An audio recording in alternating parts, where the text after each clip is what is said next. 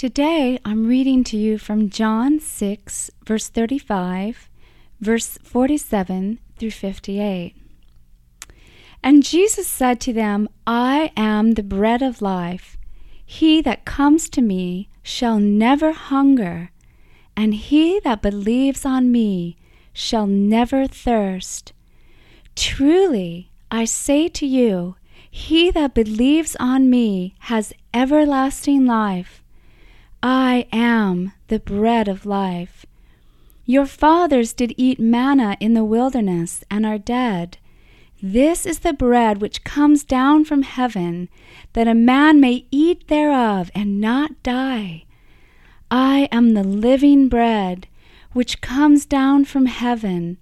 If any man eat of this bread, he shall live for ever.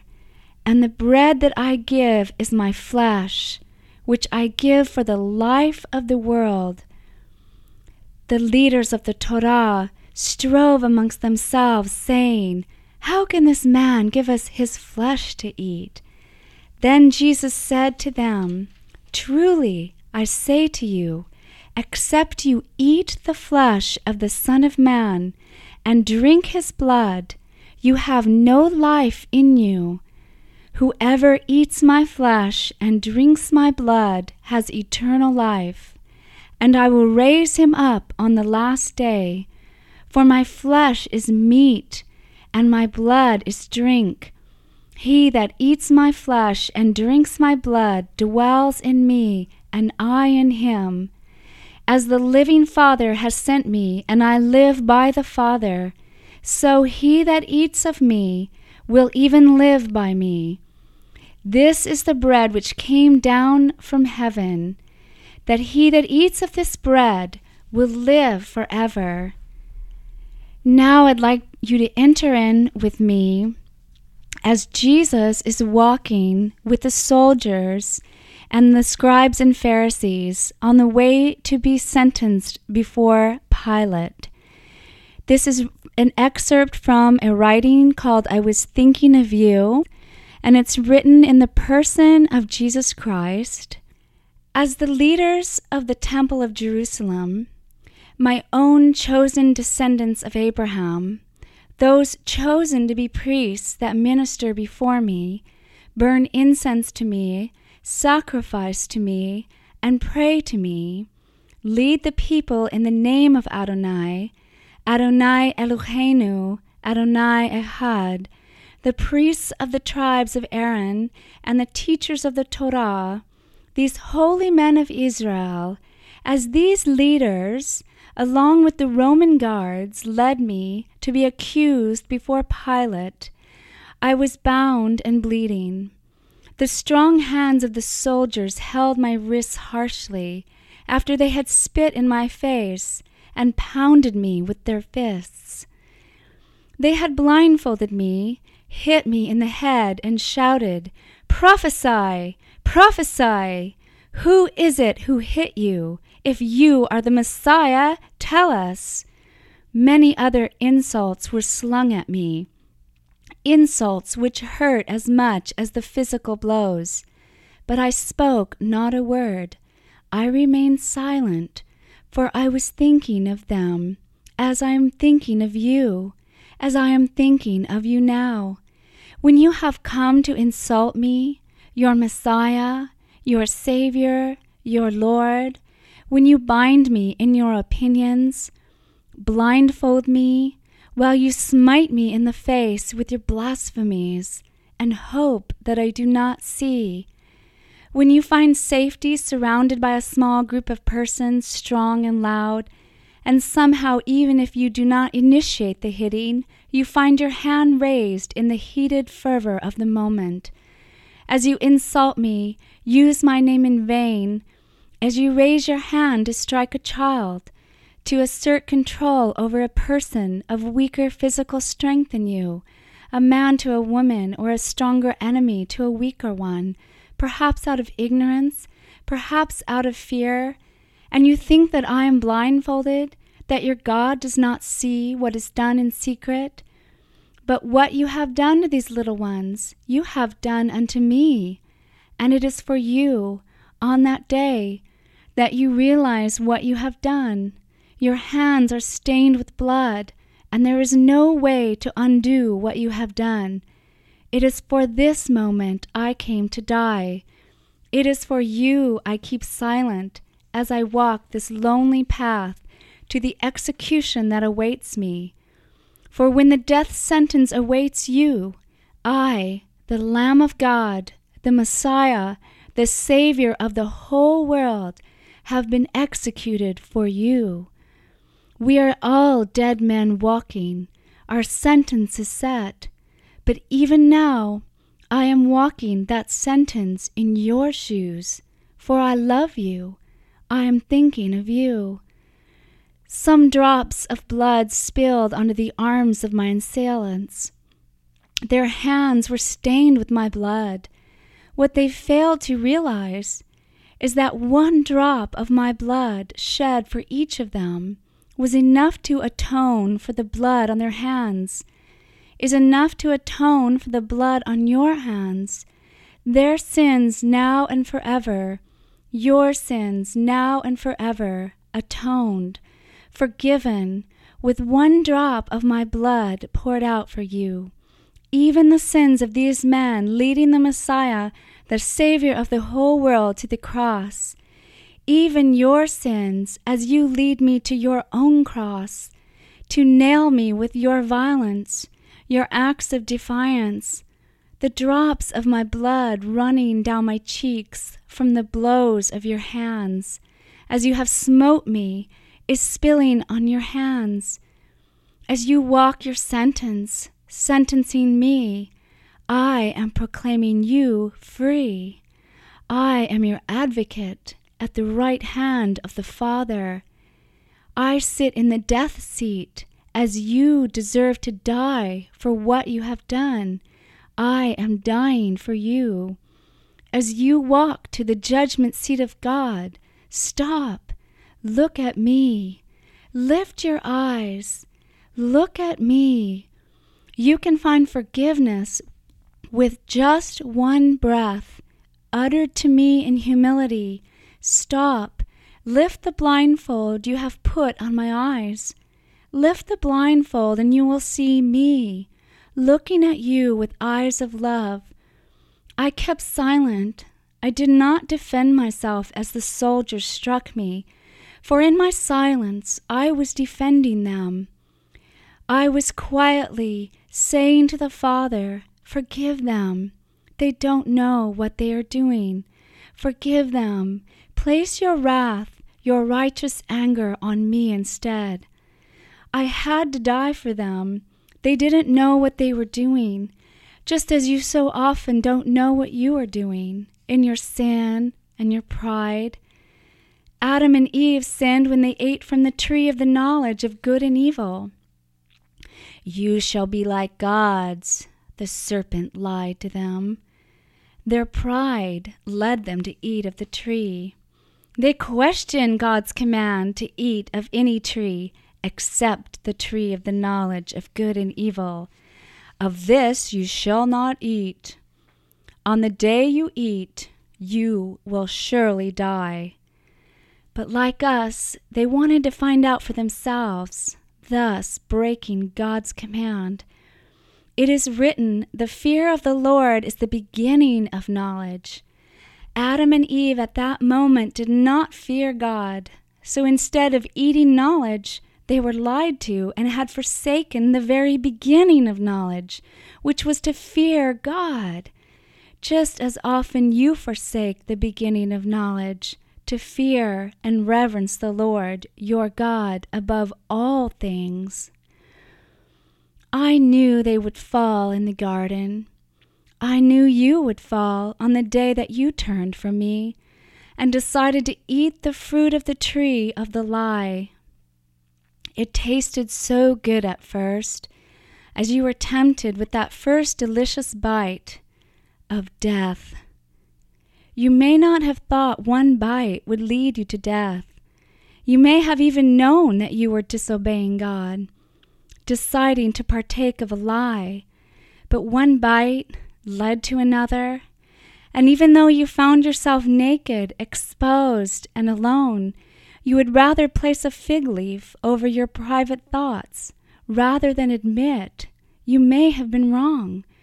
Perhaps God was right after all, and you have just eaten the forbidden fruit with Eve and tasted it alongside Adam. For I fear, unless by any means, just as the serpent beguiled Eve through his subtle lies, so your minds might be corrupted from the simplicity that is found in Jesus the Messiah. It is written, Thou shalt have no other gods before me. Yet so often you yourself are before me. You place yourself before me. You place your religion, your rules, your place in the synagogue before me. The one true and living God, I am that I am, Jehovah. Here I was, their Messiah, part of the Elohim, the Adonai of Israel, the God that is God, is one God, walking with them, bleeding for them. But their pride was so thick, they had exalted their own revelation. Oh, how they searched the Torah! Yet it is the Torah which speaks of me, and I stood before them as I stand before them now, and they do not come to me, that they might know me, their Messiah, the Savior of the whole world. Your father Abraham rejoiced to see my day. When he saw it, he was glad. I spoke to the rabbis of the temple. The teachers of the Torah answered, You are not even fifty years old. Have you seen Abraham? I answered them, Truly I say to you, before Abraham was, I am.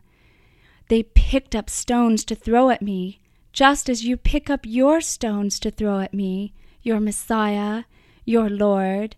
Perhaps the stones they threw originated in their stony hearts. Perhaps your stony heart provides a rubble heap of stones to throw at me. Sometimes a lie is easier to swallow than the truth. A lie goes down easy, doesn't get caught in your throat, doesn't expose who you really are. Eventually, however, the fruit of the lie begins to rot. Somehow, in the pit of your soul, the lies you have eaten began to mold, then pour out poison which permeates your entire system of beliefs, affecting your emotions, your mind, a poison which is pumped through your heart as you have chosen to eat of the lie, the tree of the knowledge of good and evil, the desire to be as a God. And now, you on the throne of your own life, ruling your universe from your self centered kingdom, lusting for more and more knowledge, yet forgetting the maker and creator of your soul. You are now lost in a labyrinth and find yourself forever circling back to the entrance, the point of when you bit the forbidden fruit of death. Except now the entrance to the Garden of Eden Paradise is guarded by two huge warrior angels with swords. You are cast out into the wilderness of endless knowledge, yet void of peace. There is no redemption after eating the tree of death, other than to eat of the tree of life. And here I am, standing before you. I am He. In Jeremiah I prophesied, The days are coming, says the Lord, when I will make a new covenant with the house of Israel, with the house of Judah, not according to the covenant I made with their fathers in the day when I took them by the hand to bring them out of Egypt. This will be the covenant that I will make with the house of Israel. I will put my law in their inward parts and write in their hearts, and will be their God and they will be my people. At the last Passover I celebrated with my disciples, I said to them, Take this bread. This is my body, which I give for you. Drink this cup. This is the new covenant in my blood, which is shed for you. I am the living bread which came out of heaven. If anyone eats of this bread, he shall live forever. The bread is my body, which I give for the life of the world. Except you eat of the body of the Son of Man, the Messiah, Jesus, and drink his blood, you have no life in you. Whoever eats of my flesh and drinks my blood has eternal life, and I will raise him or her up on the last day. Blood symbolizes life, which belongs to God.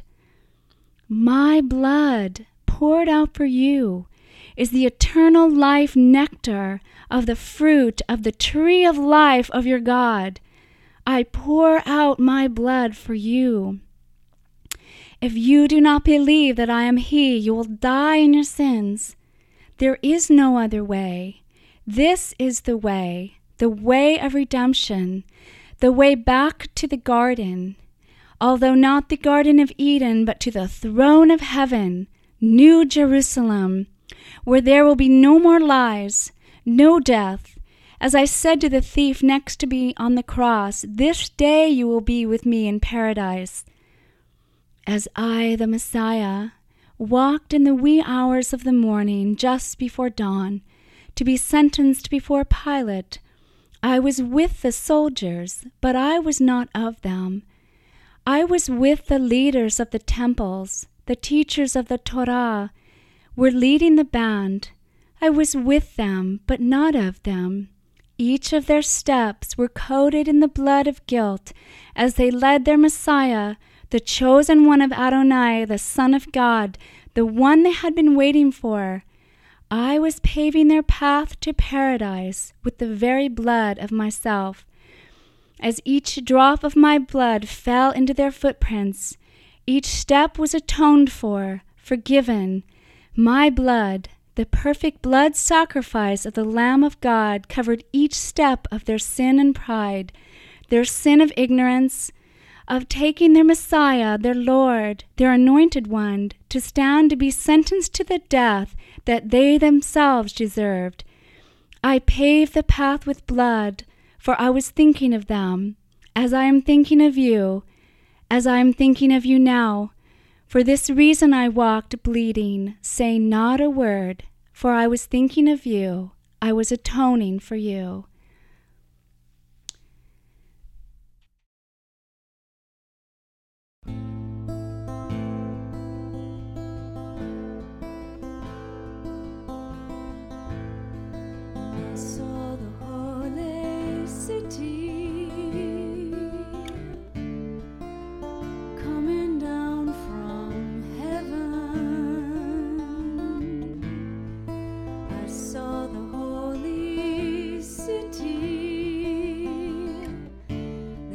Jerusalem.